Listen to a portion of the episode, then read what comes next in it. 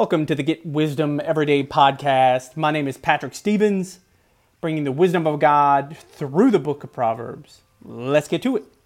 Proverbs 17:27 through 28. He who has knowledge spares his words, and a man of understanding is of a calm spirit. Even a fool is counted wise when he holds his peace. When he shuts his lips, he is considered perceptive. Let's reflect on this. The book of Proverbs has a lot to say about words that we say and how they impact us and the world around us. The wisdom here is to speak less and to be chill. And this is especially true for someone like myself who naturally doesn't spare words that often.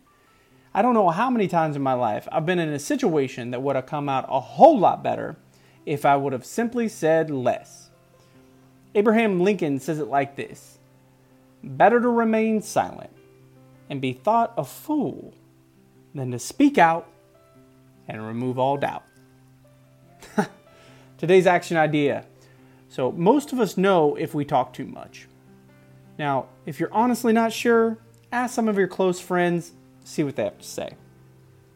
So, next time we feel the need to speak, when we know it would be wise to keep our mouth shut, let's chill out, listen more, and if we absolutely need to say something, make sure it's done not impulsively, but thoughtfully from a place of peace.